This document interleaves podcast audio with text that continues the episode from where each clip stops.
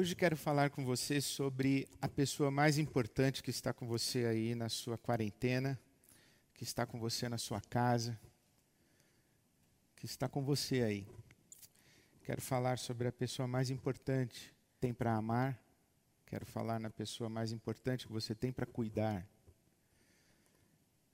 Quero falar na pessoa que é a sua prioridade enquanto nós estamos nesse tempo de exceção. Quem você acha que é? Quem você acha que é a pessoa mais importante que você tem que amar? Quem você acha que é a pessoa mais importante que você tem que cuidar? Quem você acha que é a pessoa mais importante, isto é, quem é a pessoa que é a sua prioridade? Talvez você diga assim, é claro que é Deus. A Bíblia diz que nós devemos amar a Deus acima de todas as coisas. É claro que é Deus. A pessoa mais importante da minha vida é Deus. Verdade. Talvez você diga, a pessoa mais importante da minha vida é o meu próximo. É a pessoa que está comigo, ao meu lado, que está diante de mim. Eu gosto muito desta maneira como Jimmy Carter, que foi presidente nos Estados Unidos, o Jimmy Carter disse, a pessoa mais importante é aquela que está diante de você. E também é verdade. Também é verdade que nós devemos viver não para nós mesmos, devemos viver para o outro. É verdade. Mas hoje eu quero falar sobre a pessoa mais importante que você tem para amar, cuidar, é você mesmo. Você mesmo. Porque tem uma pessoa que está aí com você, é você mesmo. Você está aí. E eu gostaria de chamar a sua atenção para esse fato, de você se amar. E quem se ama, se cuida. Quem ama, cuida. E quem se ama, se cuida. Quem ama, aceita, acolhe. E quem se ama, se aceita, se acolhe. Quem ama, respeita. E quem se ama, se respeita. E quem se ama, exige ser respeitado, ser respeitada. Quem ama, serve. E quem se ama, serve também a si. A Bíblia Sagrada fala que devemos amar ao próximo como amamos a nós mesmos.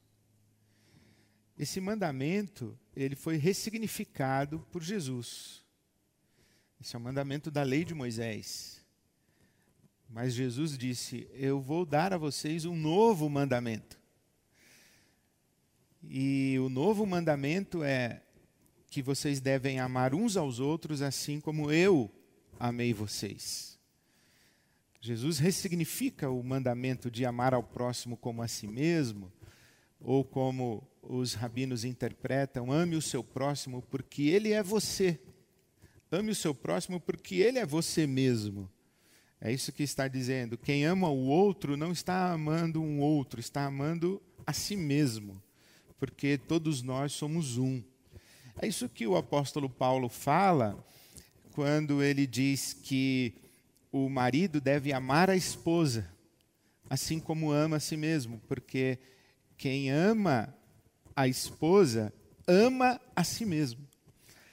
Essa é a ideia de que nós somos uma unidade e que em amando o outro nós amamos a nós mesmos, mas faz parte da nossa compreensão do Evangelho, que Jesus estabeleceu uma outra, uma outra ordem de amor, que é o amor que Ele mesmo tem por nós. Então, devemos amar ao próximo, assim como Cristo nos amou.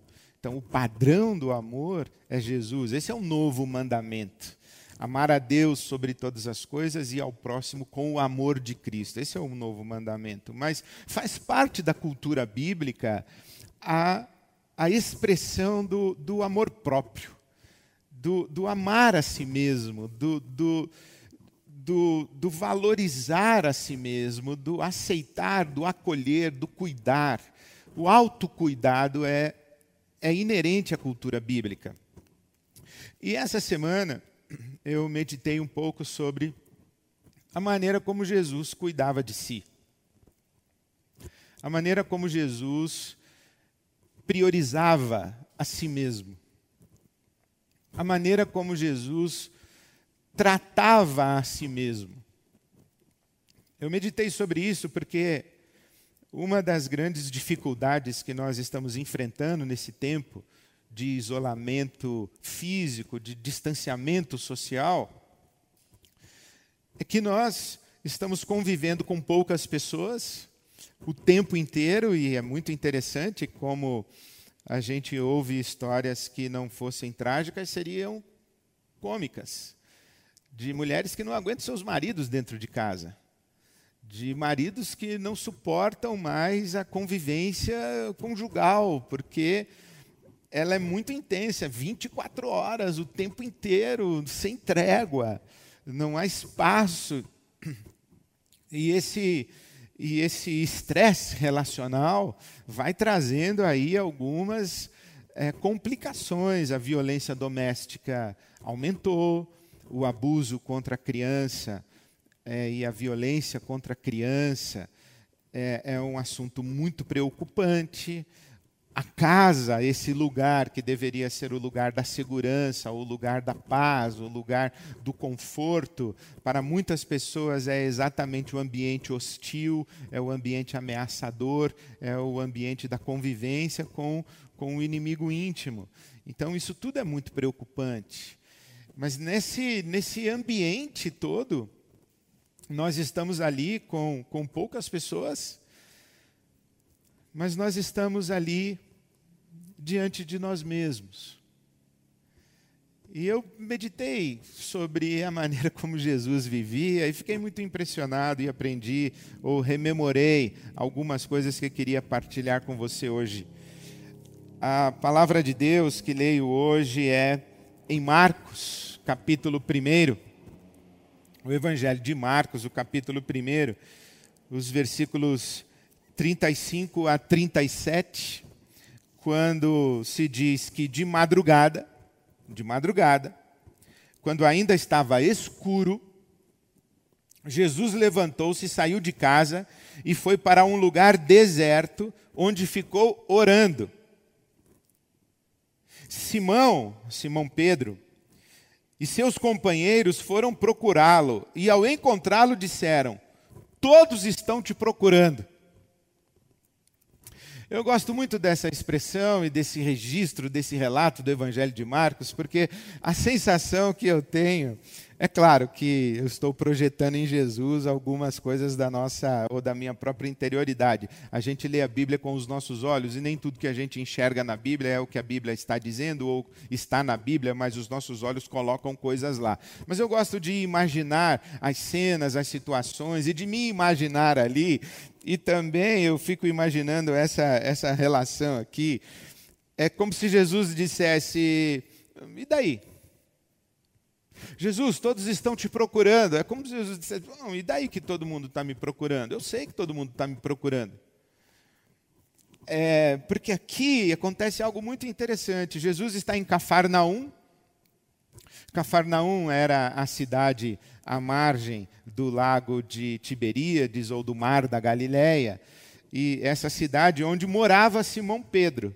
A casa de Simão Pedro era ali, e Jesus foi à casa de Pedro, curou a sogra de Pedro, e quando Jesus cura a sogra de Pedro, a notícia se espalha, e se você ler um pouquinho antes do Evangelho de Marcos, as pessoas vão até Jesus e, e, e estão em volta de Jesus e, e clamando pelo seu socorro, clamando pela sua misericórdia, clamando pela sua intervenção, clamando por cura, trazendo todas as suas mazelas para Jesus, e, e forma ali um tumulto, tem uma multidão, o pessoal, imagina o pessoal em volta da casa do Pedro, procurando Jesus. Aí Jesus vai para a sinagoga. A cidade era pequena, a cidade de Cafarnaum era uma cidade cidade pequena. Então, tem ali alguém que curou uma pessoa. Então, você imagina o que não acontece aqui. E Jesus, a partir desse momento, ele começa a ganhar popularidade e as pessoas começam a ficar em volta de Jesus.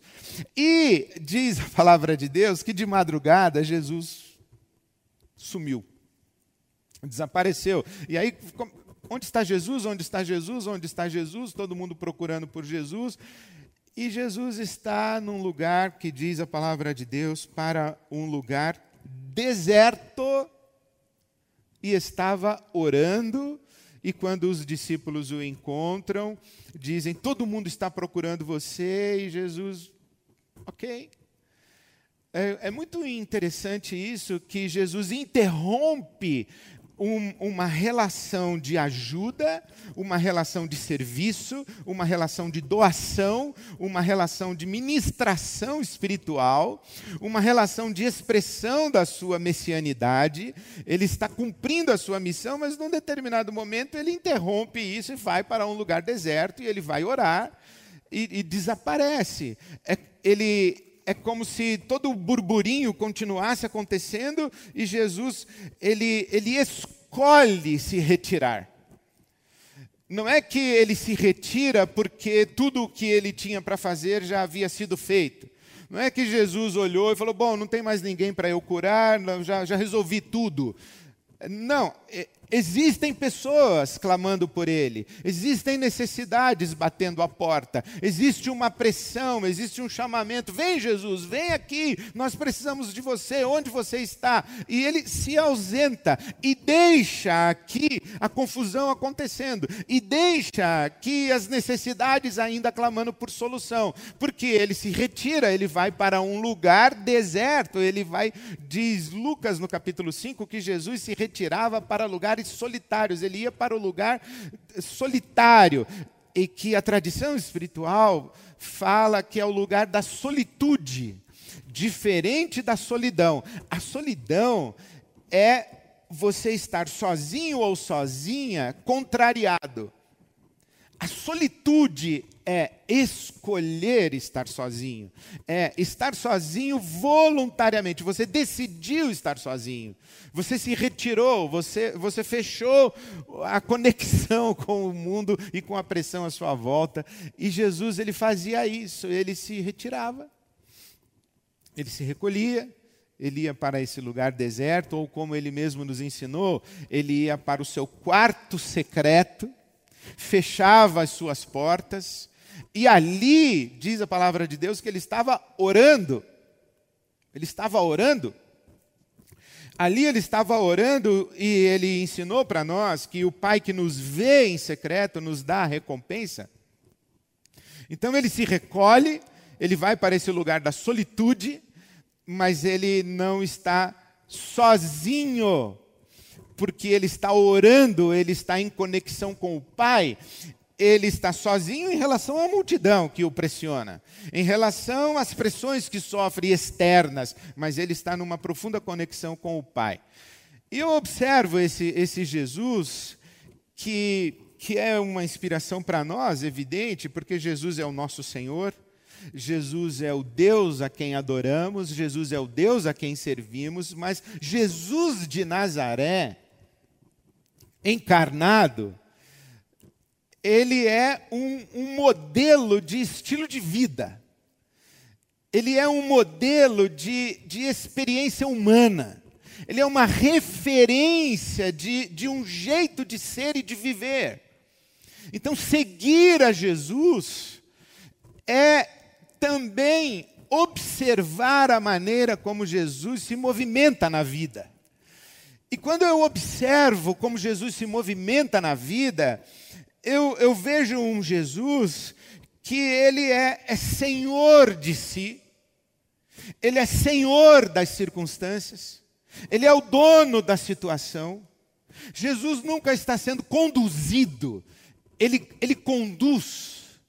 Ele só é conduzido pelo Espírito de Deus. Ele só é conduzido pelos movimentos que observa no Pai. mas ele não é conduzido pelas pressões, pelas pessoas, ele não é determinado pelas vozes ao seu redor, ele, ele é senhor da situação, ele é senhor de si, ele é senhor dos seus passos, ele é senhor do seu tempo, ele é senhor dos seus ambientes, ele é quem diz quem está com ele, quem não está, é ele quem interrompe a marcha, é ele quem decide a quem curar, está no seu poder, de, de, na sua prerrogativa de decidir o que fazer, o que não fazer, quando fazer, onde fazer, para quem fazer. E quando você olha os evangelhos, você vê isso, que aquela mulher cirofenícia vem pedir a ajuda de Jesus e ele diz, não vou fazer. Ela insiste, ele pondera e diz, ok, eu vou fazer. Então ele decide, ele faz escolhas, mas ele está no controle, ele está no domínio da situação. Quando, por exemplo, você encontra em, em, no Evangelho de João, no capítulo quatro, diz assim, que era necessário Jesus passar por Samaria. Então ele sabe o caminho que ele tem que percorrer, ele sabe para onde vai, por onde vai. Ele sabe que precisa sair de, de Jerusalém para ir para Galiléia. Ele sai do sul para o norte. O melhor caminho era margeando o Jordão, mas ele diz, não, vamos por dentro. Vamos pelo pior caminho, porque eu quero passar por Samaria. Eu vou passar por Samaria. Jesus, ele sabe exatamente o que está fazendo, que passos ele está dando. Ele está no controle da sua agenda. Ele está no controle da sua rotina. Ele está no controle dos seus passos. Ele, ele é muito seguro, Jesus é, é muito sereno, ele é, ele é muito, ele é, ele é muito estável na maneira como se movimenta e como se conduz. E isso, para mim, traz algumas lições é, extremamente importantes, e eu queria repartir com você apenas três. Três grandes É, desafios, três grandes conselhos, ou, ou três coisas que Jesus fazia que, que dão a ele essa, essa estabilidade, essa serenidade, esse controle de si e esse controle das situações. O que Jesus faz? Primeira coisa que eu penso que Jesus faz é ele, ele está numa constante busca de consciência de si. Jesus tem consciência de si mesmo. Ele sabe quem ele é. Isso é importantíssimo. Quando eu digo assim, olha, que você está aí com você, quem é esse você que está aí com você? Quem é esse você?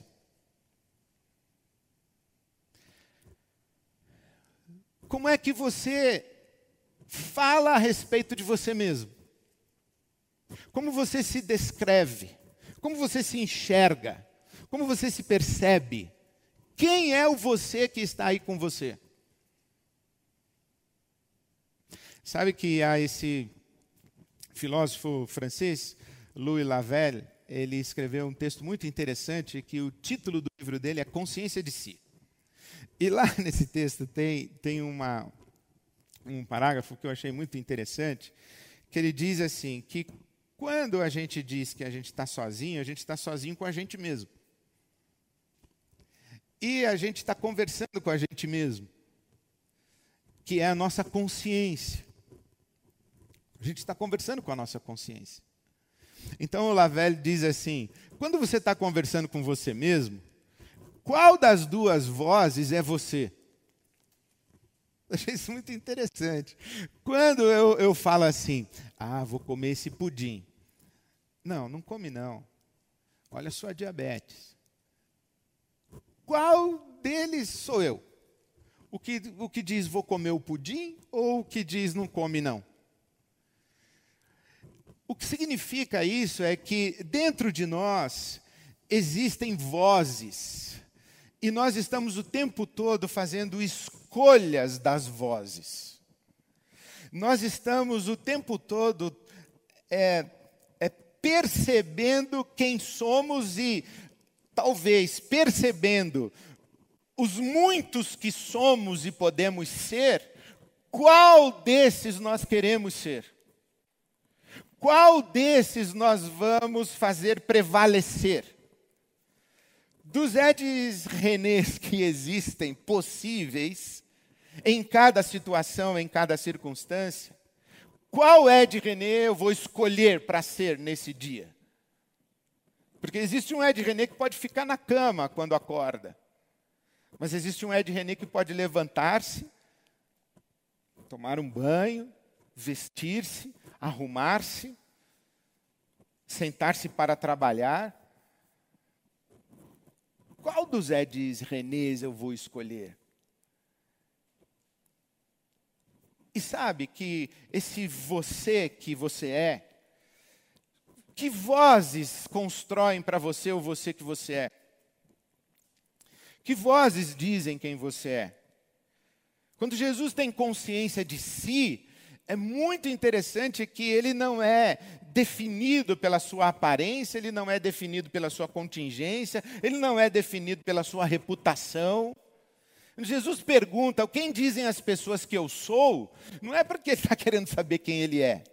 Não é porque ele está querendo derivar a sua identidade do olhar dos outros.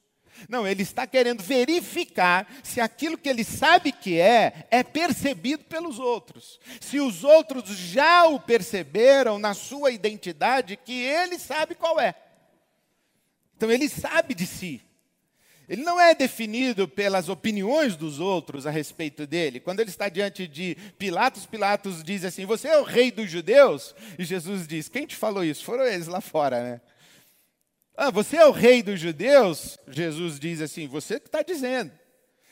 Eu sei quem eu sou. Eu não dependo de você me dizer quem eu sou e nem da multidão dizer quem eu sou. Eu sei quem eu sou. Eu tenho consciência de mim. Jesus não era definido pela sua aparência, por exemplo. Tem muita gente que é definida pela sua aparência. Eu sou gordo, eu sou magro, eu sou branco, eu sou negro, eu sou mulher, eu sou homem. Não é pela sua aparência. A Bíblia Sagrada diz que em Jesus não se via parecer nem formosura. Eu não sei se isso está dizendo que Jesus era meio feinho. Não era uma pessoa fisicamente atraente. Pelo menos é isso que o texto sagrado parece estar sugerindo. Que Jesus não, à primeira vista. Jesus não era ator de Hollywood, a gente fica vendo filme de Jesus crucificado, etcétera. Todo mundo, todo pessoal branco de olho azul, cabelo comprido, bem tratado. Jesus não era ator de Hollywood. Jesus era um palestino. Então a aparência física de Jesus não era a sua maior virtude. Mas ele não era definido por isso. Eu sei quem eu sou.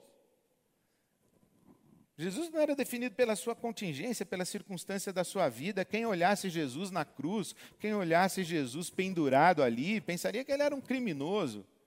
Quem olhasse Jesus sendo cuspido, sendo esbofeteado, quem olhasse Jesus sendo jogado de um lado para o outro, num julgamento fraudulento, mentiroso, é, sendo ele caluniado, quem olhasse Jesus no seu sofrimento, no seu padecimento, pensaria que Jesus era um abandonado por Deus, que Jesus era um maldito de Deus, que Jesus era um derrotado.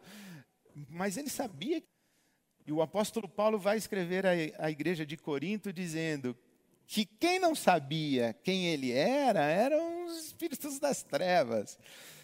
E eram aqueles que o assassinaram, porque Paulo diz assim, se eles soubessem quem era Jesus, eles não teriam feito o que eles fizeram. Então, Jesus tem consciência de si. E ele busca a consciência de si. Ele está falando, olha, eu e o Pai somos um. Quem ama o filho, ama o pai. E se você rejeita o filho, você está rejeitando o pai. E se você honra o filho, você está honrando o pai. Se você recebe o filho, você está recebendo o pai. Se você não recebe o filho, você está desprezando o pai. Porque eu e o pai somos um. Felipe diz para ele, mostra-nos o pai. Jesus diz, quem me vê a mim, vê o pai. Jesus tem uma profunda consciência. Ele diz assim, olha, tudo que o meu pai tem é meu. Tudo que o meu Pai tem é meu.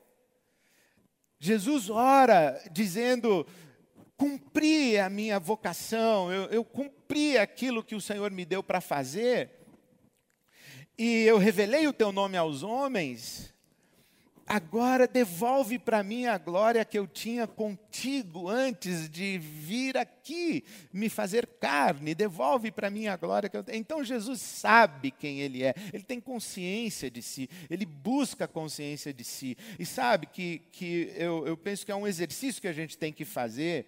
É como se nós fizéssemos um, um exercício de ida e volta. É, que é mais ou menos o seguinte. É, eu sou... Eu sou o Ed René, eu tenho a minha identidade.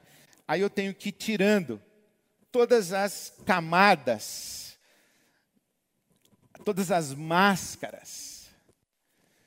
As máscaras da, da a minha aparência, as máscaras das roupas que eu visto, as máscaras que... que o, o bairro onde eu moro, as máscaras da minha função social, da minha atividade profissional, as máscaras é, das minhas circunstâncias, se eu estou no momento bom da minha vida, se eu estou empregado, desempregado, se eu estou doente ou se eu estou saudável, se eu estou divorciado ou se eu estou casado, isso tudo é da circunstância da minha vida. Aí eu tiro tudo isso, eu vou tirando. Vou tirando tudo, vou tirando, inclusive, as máscaras que colocam em mim. Os adjetivos, os apelidos, os xingamentos e também os elogios, as expressões de virtude que as pessoas enxergam em mim, os olhares dos outros e que vão construindo aquilo que eles acham que eu sou e vão me tratando do jeito que eles acham que eu sou. Aí eu vou tirando tudo isso, até que vai sobrar um... um Um Ed René nu. Nu. Eu sozinho diante de Deus. Num lugar deserto, em oração. Ali. Naquele lugar, eu sou eu. E aí eu tenho que dizer a mim mesmo, quem é esse que está ali? E o que digo a respeito de mim mesmo é que eu sou um filho amado de Deus, criado à imagem e semelhança de Deus. E que Deus me ama. E que é isso que me dá valor, é isso que me dá dignidade, na verdade. É isso que, que diz para mim que eu sou. Ou como disse o apóstolo Paulo, pela graça de Deus eu sou o que sou. Eu sou, eu sou um ser banhado pela graça de Deus, pelo favor de Deus, pela bondade de Deus. E Deus sussurra no meu ouvido que eu sou um filho amado dele. A partir dessa consciência... eu vou fazendo as escolhas das minhas máscaras e vou usando as máscaras que a vida vai trazendo para mim, mas elas, nenhuma delas diz, na verdade, quem eu sou, porque eu já descobri lá. Eu fiz um caminho de tirar todas as máscaras a partir da consciência que eu tenho de mim mesmo, aí sim eu posso começar a usar as máscaras. E as máscaras não me usam mais. As máscaras não me usam mais. As circunstâncias não me afetam e não me determinam mais, porque eu tenho consciência de mim. Então, o que eu vejo em Jesus é que ele tem uma profunda consciência de si. É por isso que ele se movimenta, é por isso que ele está no controle das circunstâncias, das relações, é por isso que Jesus anda sabendo para onde anda, por que anda, com quem anda, para que está andando. Então, buscar consciência de si. Eu deixo essa pergunta para você, com você mesmo. Quem é o você que está aí com você? E dos vários vocês que são possíveis, que você, você está escolhendo a seu respeito? Porque isso é um grande desafio nesse tempo em que nós estamos de distanciamento físico e de distanciamento, é, isolamento social. Você se dar conta de você mesmo, você mesmo. A segunda coisa que eu penso que Jesus fazia, e a maneira como ele me ensina a, a me, me mover no meu mundo, é que Jesus tinha uma profunda, uh, uma, uma profunda, é, um, um jeito de, de cuidar de si. Ele, ele cultivava o cuidado de si. Ele se cuidava, isso que eu quero dizer. E a maneira como Jesus se cuidava era reconhecendo os seus limites. E era prestando atenção nos movimentos do seu coração e da sua interioridade. A gente brinca que, que tem pessoas que falam sozinhas, né? Mas a gente fala com a nossa consciência o tempo todo. A gente está conversando com a gente mesmo. E uma das expressões da Bíblia que eu gosto muito é do Salmo quarenta e dois, quando o salmista diz: por que estás abatido, a minha alma? Por que te per- perturbas dentro de mim? E ele diz: espera em Deus. Confia em Deus. Aí a gente lembra do Lavelle, né? Quem é o salmista? Ele é a alma perturbada ou é a voz que está consolando a própria alma? E quando a gente toma consciência dessas vozes que nos habitam, e a gente faz escolhas de qual identidade que está se manifestando ali nós vamos fazer prevalecer, isso é tomar consciência de si, mas é escolher cuidar de si, porque essa fala, né, é, por que estás abatido a minha alma, é o salmista cuidando de si mesmo. Ele está conversando com a sua alma e, e dando nome aos seus sentimentos, dando nome à sua subjetividade. Ele fala de abatimento, perturbação. E sabe que isso acontece com Jesus? Jesus, ele cuida da sua própria subjetividade, da sua interioridade. Quando você lê o Evangelho de Lucas, por exemplo, no capítulo dez, tem uma expressão muito bonita que diz que Jesus enviou os seus discípulos de dois em dois, e eles saíram testemunhando, e enquanto eles testemunhavam, Jesus viu Satanás cair do céu como um raio. E diz a Bíblia Sagrada que Jesus teve uma alegria. Jesus exultou no Espírito Santo. Jesus experimentou essa alegria. Esse, esse momento de, de consciência de qual é o meu coração nessa circunstância. Como eu me sinto. Como eu me sinto. Eu me sinto cheio de gratidão ao Pai que revelou as coisas aos pequeninos. É assim que Jesus se sente, é assim que ele, que ele se percebe nesse momento. Mas, por outro lado, Jesus ele percebe também a sua angústia. Jesus percebe que o seu coração começa a sair do lugar. Então, ele se retira para o Getsêmane, pede a ajuda de Pedro, Tiago e João e diz: orem por mim, intercedam por mim, porque a minha alma está angustiada. A sombra da morte havia coberto Jesus e a sua alma estava angustiada. Então é hora dele se recolher para cuidar da sua própria alma. Ele tem essa consciência de como se sente na própria cruz, né? Deus meu, Deus meu, por que me desamparaste? São palavras profundas. O que será que Jesus estaria dizendo ali? Mas o que eu quero dizer é que são três estados de alma, três estados de espírito completamente diferentes. Quando ele exulta de alegria no espírito pelo testemunho dos seus discípulos, quando ele está no Getsêmane com a alma angustiada e recebe a consolação dos anjos. Quando ele está se derramando, transpirando sangue na presença de Deus em oração. E quando ele está na cruz dizendo: por que me abandonaste, por que me desamparaste, por que viraste o rosto de mim? São três estados de alma. E Jesus sabe deles. Mas nenhum desses estados de alma é... altera a consciência que ele tem de si e a consciência que ele tem de que está no lugar em que deveria estar e de que está a fazer aquilo que deveria estar fazendo. Mas ele cuida da sua subjetividade, da sua alma, ele presta atenção nos movimentos do seu coração e ele dá nome àquilo que acontece dentro dele. E isso é uma forma de cuidar de si. Então, como você dá nome àquilo que está dentro de você? O cuidar de si é, sim, cuidar da sua condição de saúde do seu corpo. é cu- cuidar de si. Uma, uma mulher que usa um batom, ela está cuidando de si. Um, um homem que faz a sua barba, ah, eu não vou trabalhar, é home office, eu vou ficar de pijama o dia inteiro, eu não vou me barbear. Eu...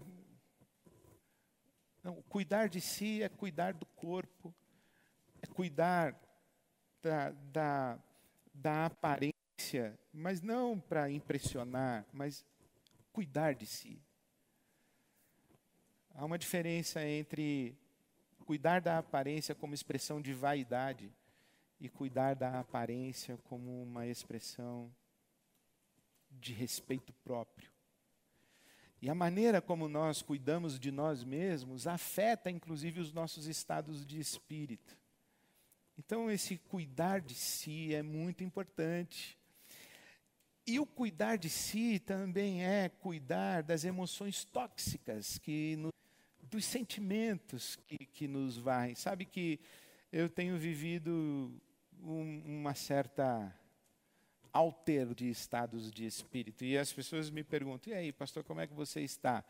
Bom, eu já respondi lá atrás que eu escolhi viver contente, mas contente não é rindo o tempo todo e alegre o tempo todo. Contente é rindo cada dia, respeitando as circunstâncias, as situações e vivendo o conteúdo de cada momento, dando a resposta digna a cada momento. E para isso eu tenho que observar quais são os movimentos do meu coração. E eu tenho dito, olha, tem dias que eu não estou muito bem, tem dias que eu estou mais animado. Não tem problema essa oscilação. O problema é se você caiu e ficou lá. Ou se você entrou no estado de euforia, de euforia e ficou lá. Mas perceber isso daqui é muito importante. O nossa, a nossa subjetividade integral. Nós temos uma, uma visão equivocada de que a intimidade com Deus implica nós estarmos sempre bem, up, o lado positivo, o lado bom. Não, a santidade na Escritura Sagrada é a integração de todas as dimensões da nossa interioridade. É tomar consciência da, daquilo que nos habita e integrar e saber o que fazer com isso. Não é eliminar o meu lado mal, não dá para eliminar, é só no céu, mas dá para eu conviver com ele, dá para eu prestar atenção nele, dá para eu decidir o que fazer com ele. Não é que eu vou estar cheio do Espírito Santo, então não vou ter mais tristeza. É claro que eu vou ter tristeza se o meu amigo falecer e morrer, estiver sepultado, e eu chegar lá e as duas irmãs dele vierem falar comigo, eu vou chorar. Lázaro estava morto e Jesus chorou. Não é ficar todo o tempo alegre com tudo, não, mas é estar integrado. Então, o cuidado de si é cultivar o cuidado de si, buscar a consciência de si, cultivar o cuidado de si. E a terceira coisa que eu vejo Jesus fazendo é expressar a verdade de si. Jesus não era uma personagem, Jesus não era um fantoche, Jesus não era um, uma, uma, uma figura melindrada em busca de aprovação. Não era um estrategista pensando é, qual é o meu melhor ganho nessa situação. Ele não era um negociador de relações, ele era autêntico. Ele era consciente de si, praticava o cuidado de si e ele expressava a verdade de si. Jesus não era uma pessoa, por exemplo, preocupada em ser gostável. Aliás, ele sabia que não era gostado por muita gente. Mas isso não alterava a maneira como ele vivia, não alterava a maneira como ele falava, não alterava o que ele falava, porque aquilo que ele falava, o jeito dele ser, era a sua verdade. Quando Jesus faz um discurso de que vocês vão ter que comer a minha carne e beber do meu sangue, os discípulos falam para ele assim, olha mestre, os estão indo embora, e a multidão está indo embora, o pessoal está mudando de igreja. Jesus diz assim, bom, vocês querem ir, podem ir também. Eu não vou mudar o que eu sou, quem eu sou, a expressão da minha verdade, para ganhar mais popularidade. Eu não estou disputando like, eu não estou no Instagram, eu estou na vida. E eu sou verdadeiro, eu sou autêntico. Então, esse é Jesus. Quando o, o jovem fala, o que eu vou fazer, eu quero te seguir, Jesus diz assim, ah, vende tudo, dá aos pobres e vem me seguir. E aí o jovem vai indo embora, Jesus deixa que ele vá embora. Jesus diz, não, espera aí, vamos negociar aí e tal. Não, ele não negocia. Ele tem o caminho dele, ele tem a identidade dele, ele tem a palavra dele, ele tem a vocação dele. Então, ele expressa a verdade de si. E o grande pecado que Jesus condena nos seus circunstantes é a hipocrisia. É justamente gente que vive mascarada. É isso que Jesus condena. Jesus condena gente que vive com máscara. Gente que não tem consciência de si e tenta aprovar-se publicamente a partir de artifícios não legítimos. Mentiras, manipulações. Gente que não, não tem consciência de si, ou não sabe quem é, ou não se gosta, e finge ser alguma outra coisa. Mas não é de verdade. E porque não é de verdade, não se realiza. Porque não é de verdade, não, se, não, não encontra plenitude. Porque não é de... Sabe que é falso, porque a consciência falsa sabe que é falsa. O hipócrita sabe que é hipócrita. Muito dificilmente uma pessoa hipócrita não sabe que é hipócrita. Essa, essa sombra que, que ofusca completamente a consciência, a sensação de que eu sou fake, eu sou falso, essa sombra, ela para tomar alguém em absoluto, tipo, é uma pessoa possuída, que perdeu a consciência, a sensibilidade moral, inclusive a respeito de si mesma. Isso daí é muito difícil que aconteça. A psicanálise vai falar que a gente tenta calar as vozes que nos acusam de nossa falsidade, da nossa ilegitimidade. E é isso que dá as nossas doenças de alma. Mas as vozes estão gritando. As vozes estão gritando e os sintomas estão aparecendo. Mas a gente não quer admitir. Então Jesus, ele critica muito gente hipócrita. Porque a saúde nossa humana, a nossa dignidade humana, depende da gente ser inteiro, autêntico, verdadeiro. Verdadeiro diante de Deus. Não tem problema nenhum a gente ficar de mal com Deus, a gente reclamar com Deus, a gente falar com Deus. O problema que tem é a gente excluir Deus. E eu não sei se é, se é legítimo isso, mas eu, eu adoraria... ver Jesus orando nesses momentos em que ele de madrugada sai para um lugar solitário. O que, que ele está falando? Que verdades da sua alma está sendo, estão sendo transbordadas na presença de Deus? Porque uma coisa é certa, a gente tem esse interlocutor maravilhoso que vai nos iluminando e nos dando consciência de quem somos. O Espírito Santo de Deus está conosco, então essa... Essa vida de oração de Jesus é, uma, é, é um grande segredo de Jesus para que ele ganhe consciência de si, para que ele cultive o cuidado de si e para que ele encontre a força necessária para expressar a verdade de si. É por isso que Jesus consegue, com todas as pressões em volta dele, ele consegue ficar lá. E os discípulos batendo na porta, desesperados, ou correndo atrás dele. E ele diz, eu já volto. Eu sei o que eu estou fazendo, eu estou aqui, eu sei quem eu sou, estou cuidando de mim. E eu já estou saindo para expressar a minha verdade. Então, quando eu digo que a pessoa mais importante para você amar é você mesmo, quando eu digo que a pessoa mais importante para você cuidar é você mesmo, a pessoa mais importante para você servir é você mesmo, a pessoa, pessoa que é a sua prioridade é você mesmo, eu não estou sugerindo a você um caminho de egoísmo, de egocentrismo. Não, esse é um caminho que não é o caminho de Jesus. Eu estou dizendo que esse é um caminho de saúde. Esse é um caminho de inteireza. Para que você seja no mundo aquilo que Deus quer que você seja. Para que você não seja uma pessoa levada pelas forças das circunstâncias ou pelas multidões que ficam dizendo, queremos você, faça isso, faça aquilo. As vozes que exigem que você seja alguma coisa, que você faça alguma coisa, e que obrigam você, por esse temor de perder as conexões e relações, a se tornar aquilo que as vozes estão dizendo para você ser.